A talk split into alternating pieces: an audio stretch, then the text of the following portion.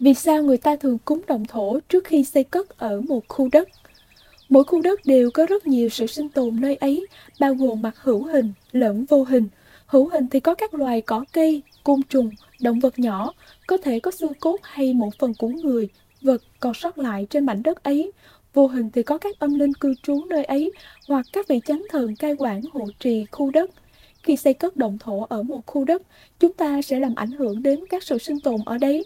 Vậy nên việc cúng động thổ trước khi xây cất ở khu đất là điều nên làm. Việc này thể hiện rõ nghi lễ, phép tắc trong ứng xử giao tế đời thường của người muốn xây cất.